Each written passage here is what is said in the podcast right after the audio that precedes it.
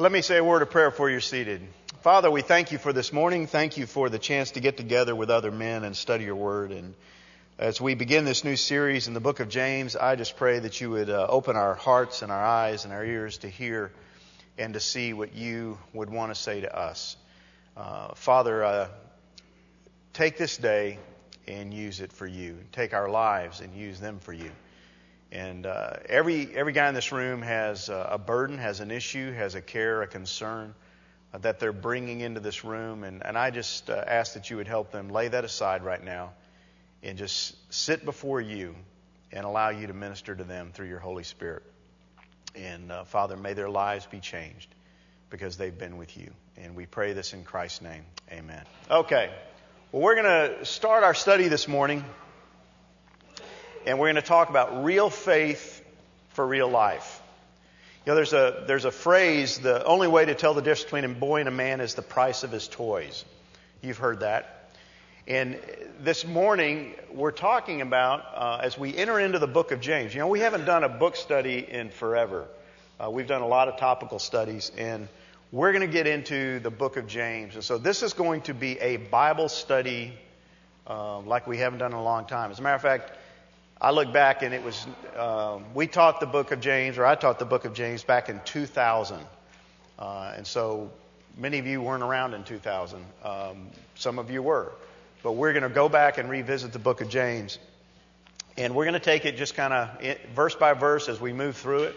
And uh, it's going to be a traditional Bible study where we're going to look at what this book has to say to us. And this morning is going to be introduction to the book of James.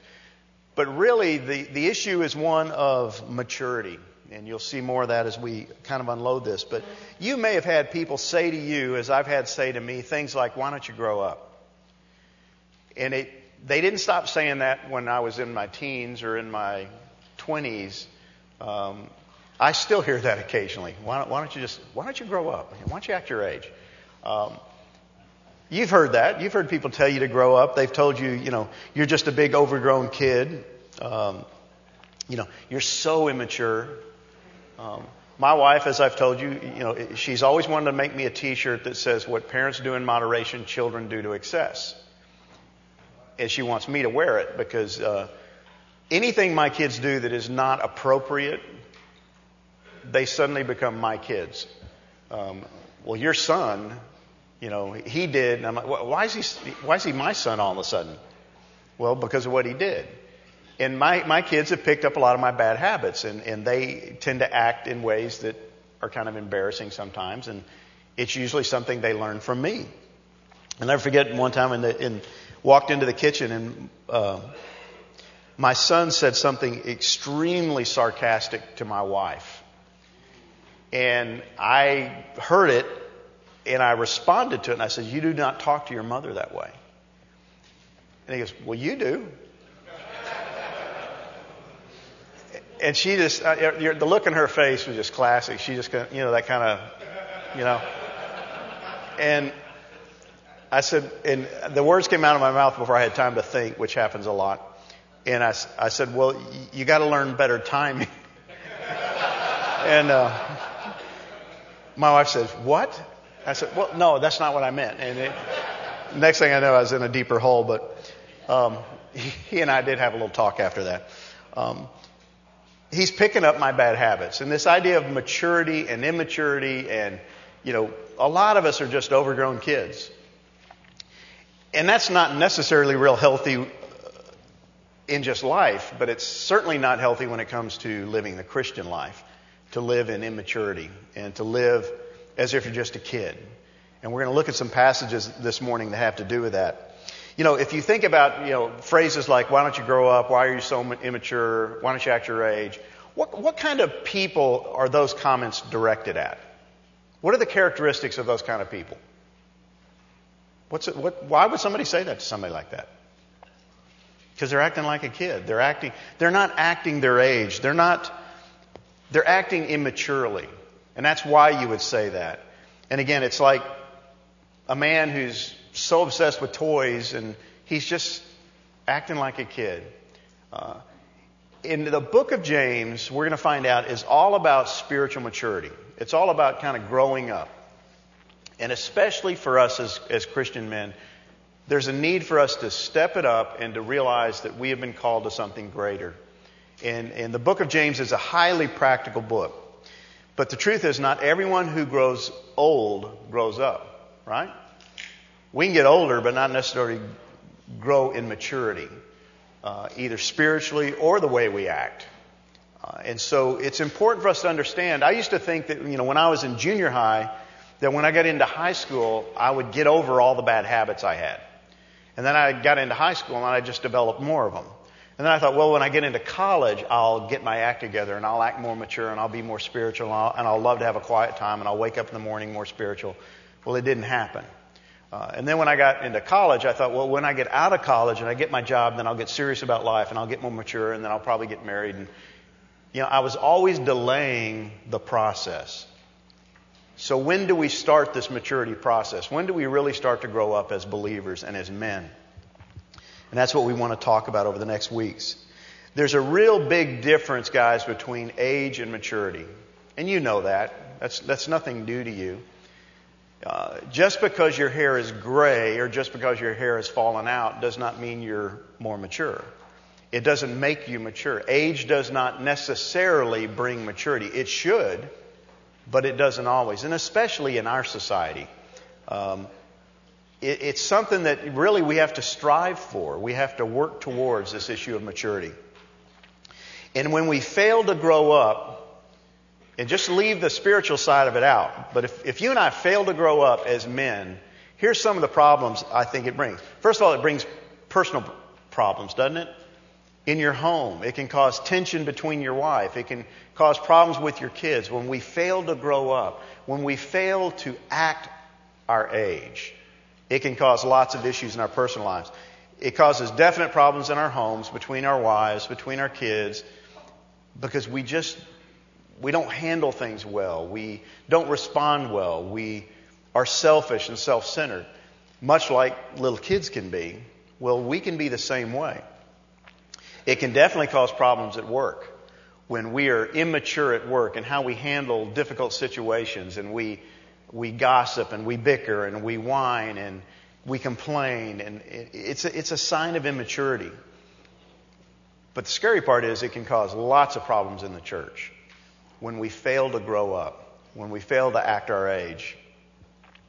And these areas are caused by immaturity more than anything else, these problems. It's just flat out immaturity. And basically, what I get from the book of James, and there's a ton of stuff in the book of James, it's five chapters long, but it is chock full of incredible insights. But the main one that keeps coming back to me is this issue of you got to grow up. Ken, you've got to grow up. Act your age. Begin to mature. Continue to mature. Don't get flatlined. Don't get satisfied. But continue to grow up as a man and as a believer. Keep growing up.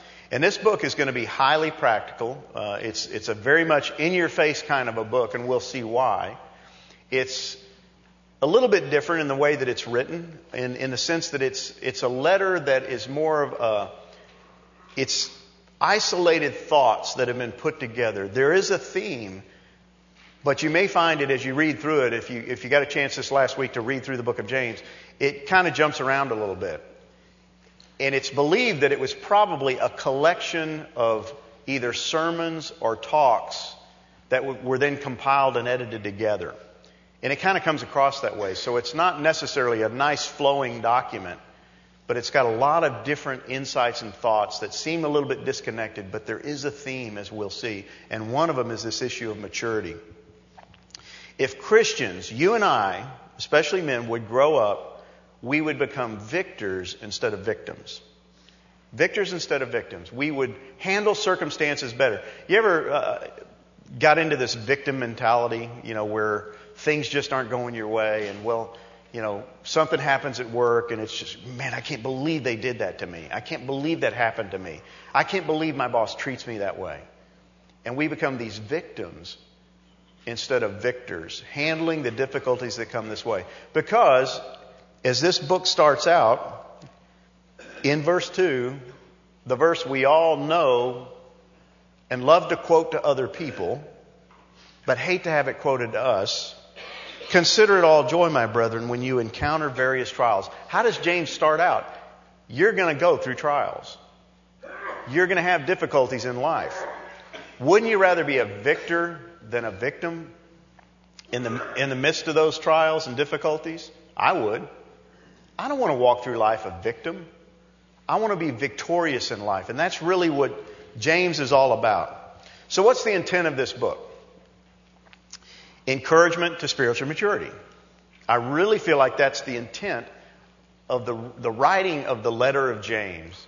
And this morning we're going to talk a little bit about who wrote it and why it's written before we start diving into it next week. All you have to do is look at verse 4, chapter 1, verse 4. What does it say? That you may be perfect and complete, lacking in nothing.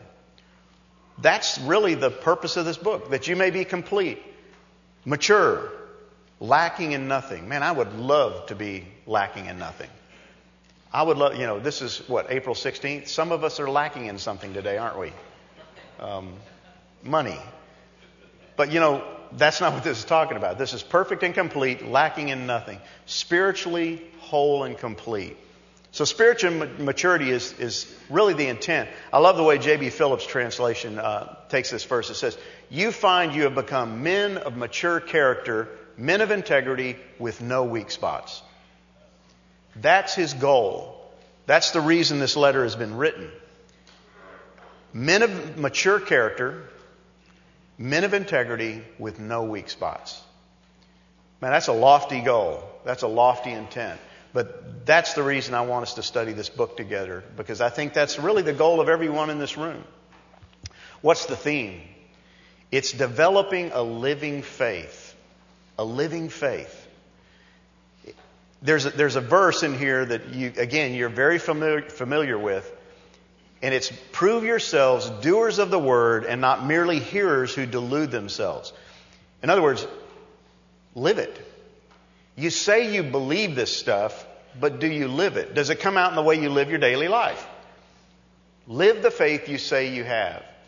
You know, one of the things that I think is uh, apparent in our society today is people are not necessarily attracted to the church. Why? It's not Jesus, and it's not necessarily the offer. They're just not attracted to us. Because what do they see? They see a certain level of hypocrisy and they don't really see much evidence that what you believe makes a difference in your life. And it should. We should have a living faith. We should be growing in maturity, and we should have a faith that is evident around us. And much of the controversy over the, the years and over the centuries over this book have been based on a misunderstanding, and we'll, we'll see more of that as we move along. But James is just really saying if you say you believe this, it ought to start showing up in the way you live your life, every aspect of your life. The New Living Translation translates it this way Remember, it is a message to obey, not just to listen to. If you don't obey, you're only fooling yourself. You're only fooling yourself. And man, what a, what a word of encouragement to the church today. Do you really believe it? Then obey it and let it filter out into the way you live your life. Then I think people would walk up to us and go, What is it that's different about you? Not what church do you go to? Not what religion are you, but what's different about the way you live your life? It's a living, breathing faith. The letter of James deals with outward fruits of faith. Outward fruits. Uh, and you're going to see that this is a letter written to believers. And he's telling these believers, you ought to have some fruit in your life. It ought to be visible. People ought to be able to see it. You know, we shouldn't necessarily have to tell people, hey, I'm a Christian. They ought to be able to look at us and go, that guy's a Christian. There's something different about him. It should be visible. It should be something that they can see. They're outward fruits of faith. A faith that's visible to those around you. Your wife, if you have one, your kids, if you have them, your neighbors, your coworkers. They should be able to look at you and see your faith through their own eyes. It's a faith that produces results. You know, it, it, it has an impact on the way we live. Uh, does yours? Does your faith really produce results in your life? It's a faith that grows in times of adversity. I'm reading a book, actually, I'm listening to a book right now uh, by Ravi Zacharias, and it's called The Grand Weaver. And, and it's really a great book, and it's all about how God is weaving our lives together. And one of the, the things he talked about that's, that's really impacted me is this issue of if you're weaving a tapestry, um, a tapestry is made up of threads, little bitty threads, and they're all different colors, right? Depending on what, what tapestry you're making. And one of the things he pointed out is that in my life and in your life, we want to tell God, the master weaver, what colors to use. And so he talks about the fact that I don't want any dark threads in my tapestry because dark represents the bad stuff, the tough times, the difficulties. And so I pretty much, I pray that God will take out all the darks out of my tapestry of life. I just want the bright things. I want the golds and the silvers and I want the bright colors, the reds and the yellows and I just, but what happens if you take the dark threads out of a tapestry? What do you lose? You lose contrast. You lose vibrancy because if you take the dark out, even the brights look dim. There's no contrast. And how we want to tell God to remove all the difficulties, but how do we grow? We, I don't know about you, but I grow more in adversity than I do in prosperity. And it's pretty much the story of Christianity and the church. We grow in times of adversity. Why? Because that's when we need God. And that tends to be when we turn to God. So it's a faith, as people look at us and they, they see us growing when things are tough, and they go, How do you do that?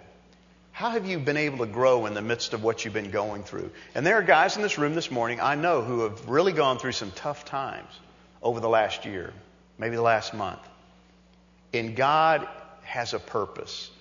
God is weaving a tapestry with your life. And you're going to look back and you're going to see how God's hand was all over that situation, as difficult as it was. It's a faith that makes us talk, think, and act differently. It's a living faith. And it shows up in every area of our life the way we talk, the way we think, the way we act. So it's outward fruits of faith. And it's a faith that we're going to see in this book that results in answered prayers. You know, do you want your prayers answered? I do. Now, part of the problem with unanswered prayers for me is I, I, I pray with the wrong attitude and I pray um, selfishly, and I pray for the wrong reasons. Uh, as I said, I can pray for God to take difficulties away. And very rarely have I seen those prayers answered. And I think it's because God knows what He's doing. I just don't want the difficulty. But I do want answered prayers. I do want to see God moving in my life and in your life and answering our prayers.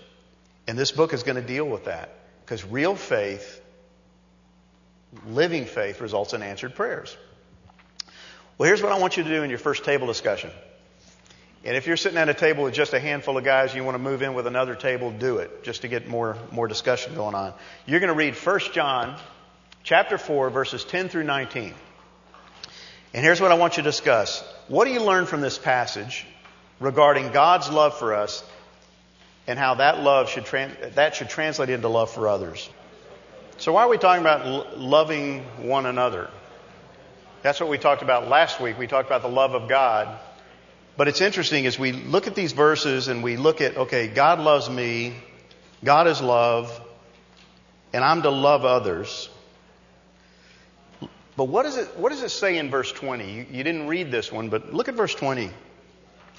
If someone says, I love God, and hates his brother, he's a liar. For the one who does not love his brother whom he has seen cannot love God whom he has not seen. Then he goes on, and this commandment we have from him that the one who loves God should love his brother also. Chapter 5 verse 1. Whoever believes that Jesus is the Christ is born of God, and whoever loves the Father loves the child born of him. By this we know that we love the children of God when we love God and observe his commandments. See, this is this is practical stuff. This is about living faith. You know, to sit around and say, ah, oh, man, I love God, but I hate you. There's just something wrong with that picture, guys. Um, man, I love coming to church. I love being with my brothers and sisters in Christ, but I can't stand my wife. There's something wrong with that picture. Man, I love Jesus, and I, man, I'd die for Jesus, but man, I'd love to kill my boss. There's something wrong with the picture.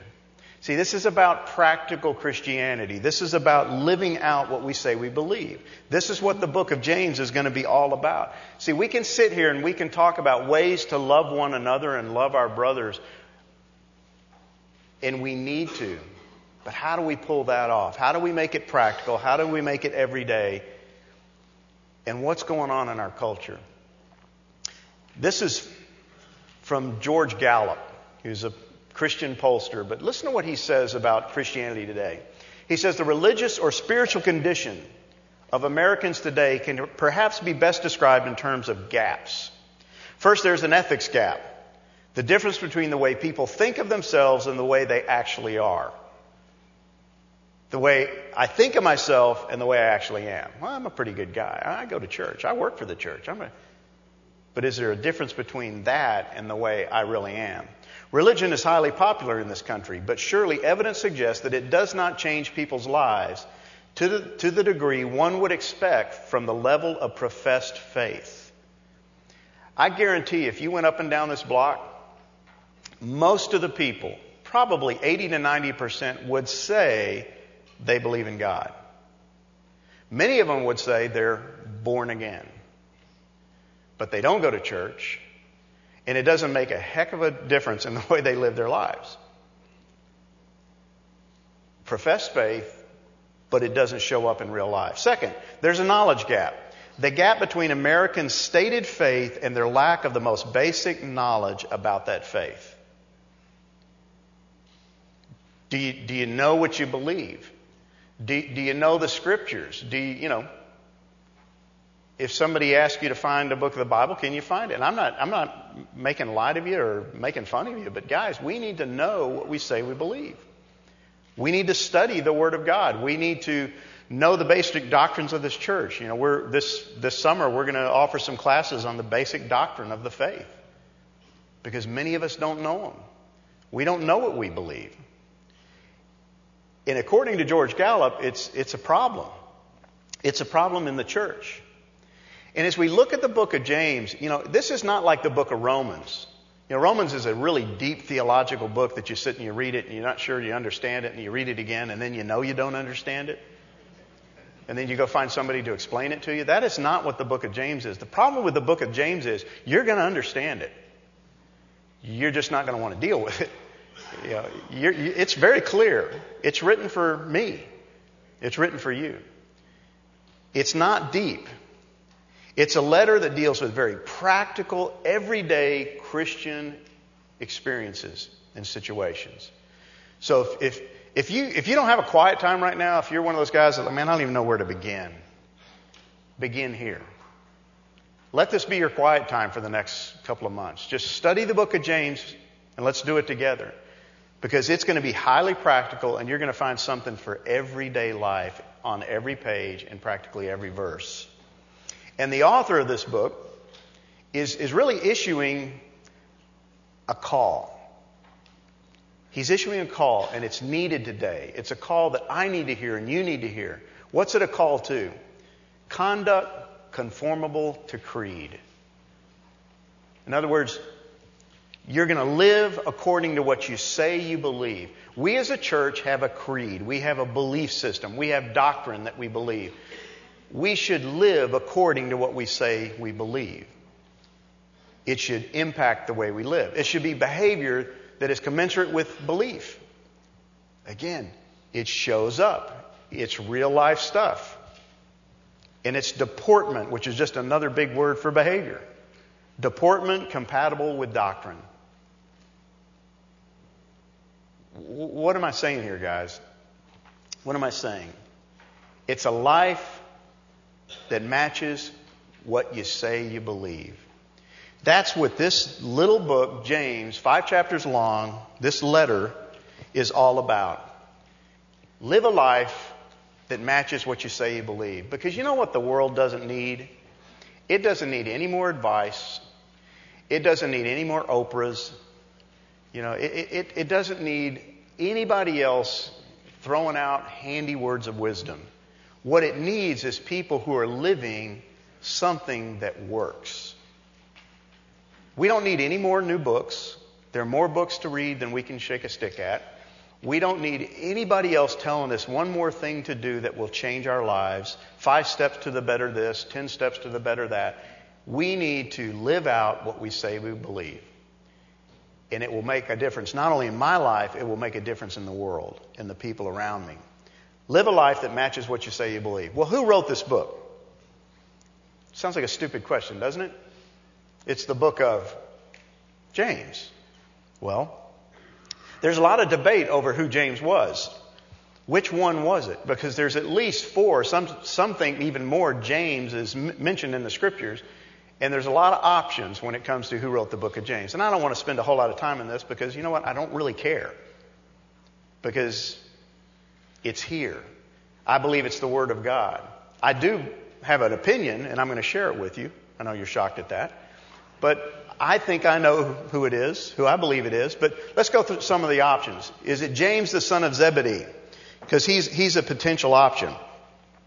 Yeah, he was one of the, the fishermen that were called by Jesus. Um, he's a brother of John. They were the sons of thunder. And uh, they were nicknamed that because they were kind of impetuous and impulsive. And uh, was it him? Did he write it? Most people don't think he did because he died too early.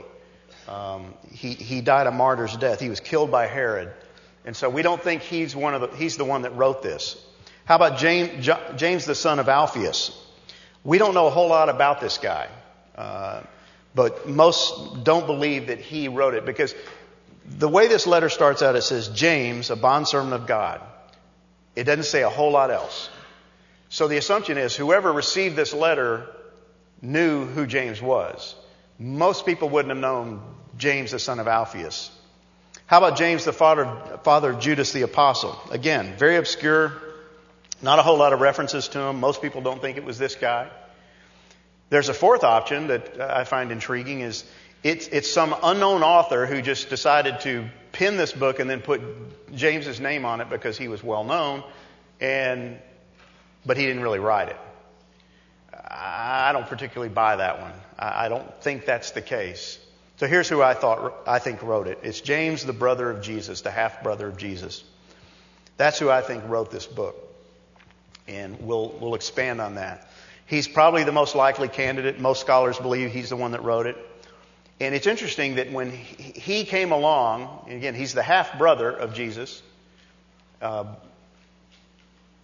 he did not believe in Jesus when Jesus walked the earth, when Jesus was teaching and preaching. He didn't believe in him as the Messiah. John 7, verse 5 tells us that. It says, even his own brothers did not believe in him. So he grows up in the same household. He's a half brother, but he doesn't believe in who Jesus claims him to be.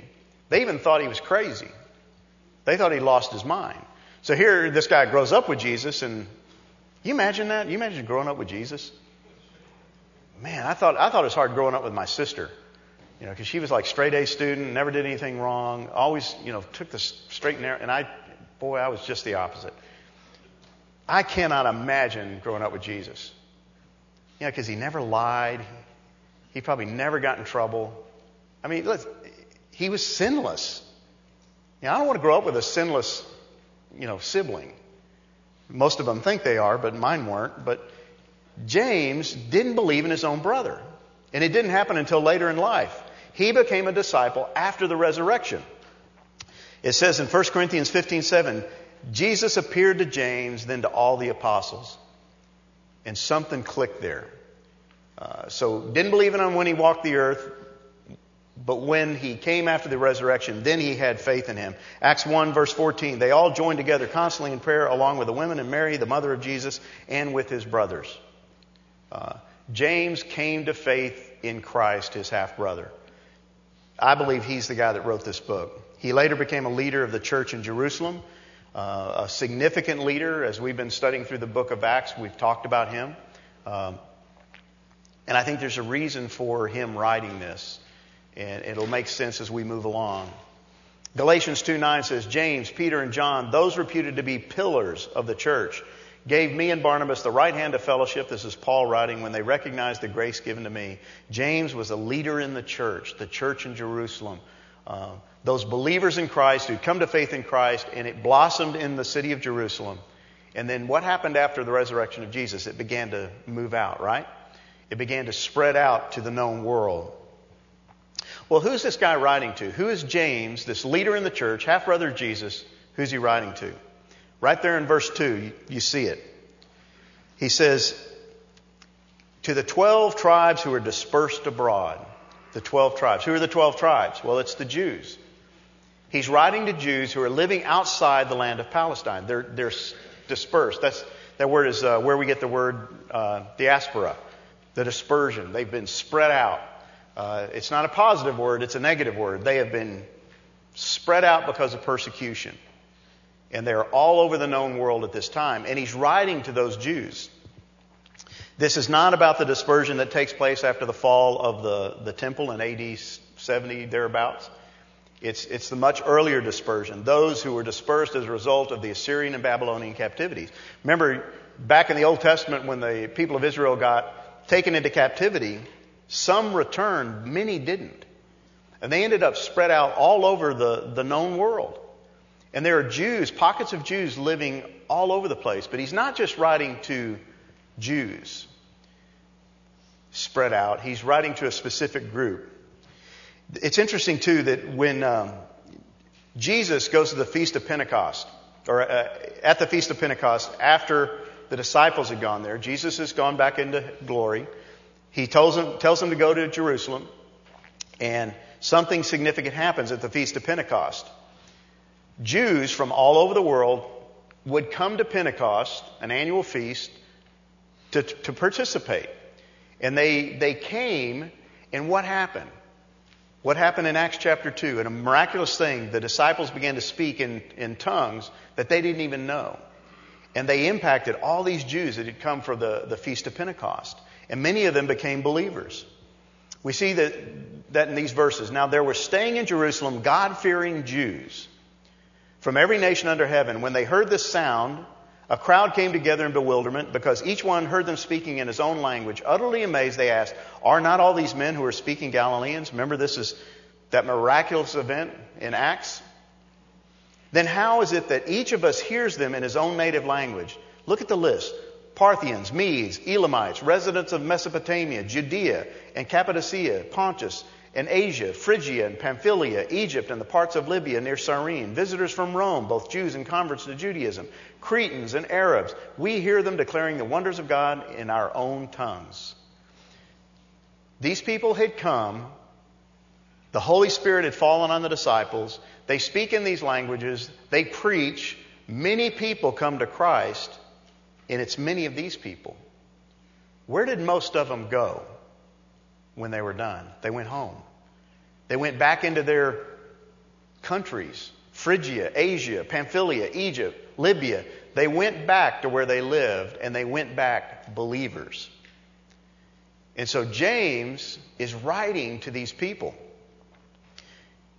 They've gone home, and you're going to see that there's a theology of suffering all throughout the book of James. And if you're suffering today, this is the book for you.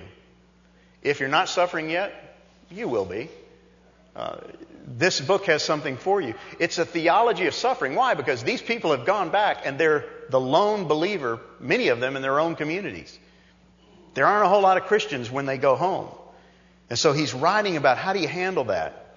He's writing to Jews who happen to be believers all over the known world. And this is an encyclical. This is not a letter to the Corinthians. This is not a letter to the Galatians. This is not a letter to the Philippians. This is, this is a letter that was circulated all over that area to all these churches. It just it got spread around because he's writing to all of them, to Christian Jewish believers who happen to be living all over the known world. And he addresses them 19 times as brothers. That's why we know he's talking to Christians. He's not talking to just Jews. He's talking to believers. James 2 1 is going to make it clear that these were brothers in the Lord, not, not Jewish brothers. Okay, these are Christian brothers. Look what it says. My brothers, as believers in our glorious Lord Jesus Christ, don't show favoritism. He's writing to Jewish Christian believers who happen to be spread all over Kingdom Come. And that'll make sense as we move along in this book. They were probably poor. They were probably oppressed, okay? Because you accept Jesus Christ in that day and age and you go home, it ain't a pretty picture. You're not welcome back into the community. Your family, your pagan family doesn't go, oh, faith in Jesus Christ, who is he? They don't even know about him yet, but they're not tickled pink because you're turning your back on your God to worship another God. They were rejected by the Gentiles because they were Jews. In other words, they're already Jews living in Gentile countries, so they're already hated for that. Now they're going to become Christian Jews. It's like a double whammy. They lose out twice. They're rejected by Jews because they're Christians. So at least you got your little group of Christian or Jews that you live with in Phrygia. And there's not a whole lot of you, and you got your synagogue, and you got, well, at least we, we got each other. Now you walk back into your community and go, oh, well, I, now I'm a follower of Christ. Well, you're out. So now you're out of the synagogue, but you're also rejected by the Gentiles. These people were definitely oppressed. Again, James 2, verses 6 and 7 are going to indicate that they were poor and oppressed by the rich. That they were, they were hammered in every, every which way. You have insulted the poor. Is it not the rich who are exploiting you? Are they not the ones who are dragging you into court? Are they not the ones who are slandering the noble name of him to whom you belong? So even the rich, even rich Jews are harassing these people. These people are poor, they're oppressed, they're aliens. So what's, what's he writing these people for? What's the purpose of this letter? They were having problems in their personal lives, and it was showing up in the church. It was showing up in the church. Did you know we have problems in this church? You know where they come from? You. There, there's all kinds of problems in this church, and we cause them. It's not just you, it's me. We bring problems into the church. I've often said, I used to say this about advertising. Advertising would be a wonderful career if it didn't involve people and money. You know, the church would be a wonderful institution if it didn't involve people. But it does. And we all bring our problems to the church. In their personal lives, if, if you're oppressed and you're poor and you, you're being oppressed by the rich or you, you've been kicked out of your home and you come to the church and are you going to just leave that at home? No, you're bringing it with you. And when it becomes to prayer time, I think it was probably a competition. You know, hey, wait a minute, my prayer's worse than yours. I think these people were just hammered and they were coming together and it was causing problems in the church. And, and just, here's just some of the things we're going to discover as we go through the book of James. They were encountering difficult trials. That's why it starts out, consider it all joy, brethren, when you encounter various trials. They were uh, undergoing trials. They were facing temptations to sin, just like we are today. They were hearing, but not doing. Because why else would James write this letter? Why would he say the things he's doing unless this was the fact? They were showing favoritism to the rich. Hey, if you're poor and oppressed and a rich person comes into your church, who are you going to suck up to? You're not going to suck up to the guy that's as poor as you are. You're going to suck up to the rich guy. And that's what they were doing. Why? Because of their circumstances. Tough times. They were being oppressed by the rich. So the very people they're sucking up to are oppressing them and taking them into, into court. They were competing for positions in the church. All of this shows up in this letter. Everybody was jockeying for position. And they were having a real hard time controlling their tongues, watching what they were saying. There was a general worldliness in their church. And again, I don't blame them, man. They're living in a pagan culture. They've been kicked out of the synagogue. They're, they're just surrounded by worldliness, and it creeps into the church. Has worldliness creeped into this church? Your silence, you know, condemns you. Uh, yeah, it's all over the place. Worldliness has creeped in, and it, it, it's inherent in the. We live in a worldly culture, and it, it, it creeps into my life and it creeps into the church because it's creeped into my life. We bring it with us. They did as well. And then they were straying from the faith. They were, they were kind of getting off track. And so James is calling them back saying, no, no, no, wait, wait, wait, wait. Don't leave the faith. Don't get messed up. Does this sound familiar? Does this sound like it might be kind of practical? I hope so because this is what it's all about. See, the, this is not just like this array of unrelated, isolated topics. You know, it's like when you read through Proverbs and it's just like one verse after the other and they jump all over the place. That's not what this is about. There is a method to the madness. And the common cause in all the problems we just looked at is spiritual immaturity. Many of the problems you and I struggle with, we struggle with because we're not mature spiritually. We don't know how to handle it, and so we react in the wrong way. We say the wrong thing. We do the wrong thing. We panic. We pout. We yell at one another. We fight with one another. That's a sign of spiritual immaturity. And so he calls them to grow up, become mature. That was their greatest need. You've got to grow in the faith. You've got to mature. They were a lot like little children, impatient in difficulties. And see, this is why we're starting out with this lesson. Why don't you just grow up? Are you ever impatient in difficulties? Do you ever respond in the wrong way when something goes wrong? Get a flat tire, kid wrecks your car, something just, and you just, you're just impatient? They were like little children because they were talking but not living the truth. They were just spouting words, but it wasn't showing up in their life. They had damaging speech. You know that kids can be some of the harshest people around? I mean, it, it's not easy being a kid. You know, I, I remember growing up as a kid and growing up in New York, and it, it was not fun sometimes because kids can be really harsh and demeaning. And it's a sign of immaturity. But the truth is, some of us still struggle with the same thing. They were fighting, they were coveting. You know, hey, that's mine. No, that's mine. I want that position. No, I want that position. They were, I, I want what he has. I'm going to suck up to the rich guy. Maybe I can. It's immaturity. They were trusting in material things. They, they thought if they could just get more, they'd be happy. But we all know the answer to that one, right? It doesn't work. It doesn't make you happy over the long haul. He's also writing to fulfill a great need in the church today, and that great need is spiritual maturity. They have a problem, spiritual immaturity. They have a need, spiritual maturity. See, God is looking, guys, for mature, mature men. Why? And we've talked about this when we did the call. Get in the game. You're to carry on His work. You're to take your faith seriously in every aspect of your life. You're to live lives characterized, and I'm just going to put up a list here and we're just going to look at it real quickly. These things, these are all from the book of James. Joy in trials, humility, patience, a tongue that you can bridle and control, prayerfulness. You're attentive to God's word. You know how to apply God's word. You know how to endure. You have self control. You're fruitful in your faith. And you exhibit godly wisdom. See, this is what he's interested in. This is what I'm interested in for me and for you.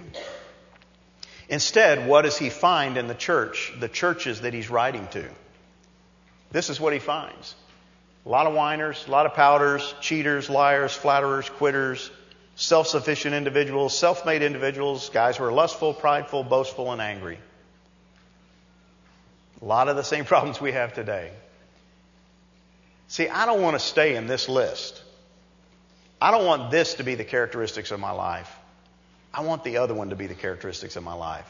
And that's why this book is so important for you and I. Let me, let me close with this verse from Hebrews. Listen what it says, and it goes right along with what you just read. For though by this time you ought to be teachers, every one of you, you have need again for someone to teach you the elementary principles of the oracles of God, and you have come to need milk and not solid food. For everyone who partakes only of milk is not accustomed to the word of righteousness, for he is an infant. But solid food is for the mature, who because of practice have their senses trained to discern good and evil. Therefore, leaving the elementary teaching about the Christ, let us press on to maturity, not laying again a foundation of repentance from dead works and of faith toward God. Press on to maturity. That is what this book is going to be about. That's what this study is going to be about. And I hope you'll come every morning ready to talk about this. Otherwise, this is what we look like to the world, guys. This is abnormal. Uh, I, will share this closing story. When I was growing up in New York, and some of you have heard this story before, uh, one winter, I used to shovel snow uh, to make money in the winter. And there was an elderly couple. He was a retired pastor that lived in our neighborhood. And I went and knocked on their door, and we'd had a great snow, and I was making all kinds of money. And um, I asked if they wanted me to, to shovel their driveway. And he, oh, sure, we'd love for you to do that. So I was out there, I worked, I did my job, and I went and knocked again to get paid. And they invited me in. And uh, would you like some hot cocoa? And I said, yeah, sure, that's great. Just give me my money. And as I'm drinking my hot co- cocoa, I hear, uh, I hear a baby crying. And I'm thinking, well, they must be babysitting a grandchild or something like that. And uh, the elderly woman said, well, oh, would you like to meet so and so? And I was like, uh, Sure. I mean, I was probably in junior high. I, you know, I don't want to see a baby, but you know, if I, it'll make me get my money faster, sure. So she said, well, come, come with me. So we go up the stairs in their house, walk into a room, and it's decorated like a little infant's room. But when I walk over to the crib, in the crib is a 30 year old woman who is still a baby. And I remember as a kid, it was their daughter and I don't know the disease she had, I don't know the disorder she had, but she never grew beyond a certain size. And for 30 years, they had cared for this daughter. Now, I was in junior high. I looked in that crib and I knew something's wrong. This is not normal. And I wanted to run from the room. But that picture has stuck in my mind all these years because to me, that is a picture of you and I when we do not mature. It's abnormal. It's not the way God intended. It's not right. And we need to grow. We need to mature. We need to move beyond. And my prayer for you, my prayer for me as we study this book together is that we will take it seriously, that we will spend time in it, and we will apply it to our lives and watch God give us a living, vibrant faith that those around us will begin to see and be attracted to. Well, let me close this in prayer. Father, we thank you for this morning. Thank you for these guys. I pray that you would draw them over the next weeks and months into this book, that they would spend time in it, that they would read it, that they would study it, that they would pray about it, that they would begin to apply it and see what you want them to do with what they're going to hear. Father, don't let us go through the motions. Uh, don't let us just kind of rush in, rush out, and never do anything with what we hear. To be hearers and not doers. That is not what you've called us to.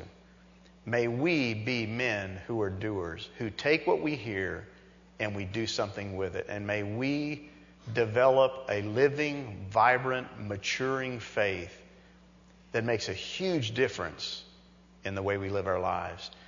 Now, Father, as we go, I know there are men who've got a lot of pressing things going on in their lives, a lot of worries, a lot of cares, a lot of concerns. May you step alongside them today and assure them that you are with them and that you love them. And I pray this in the name of Jesus Christ. Amen.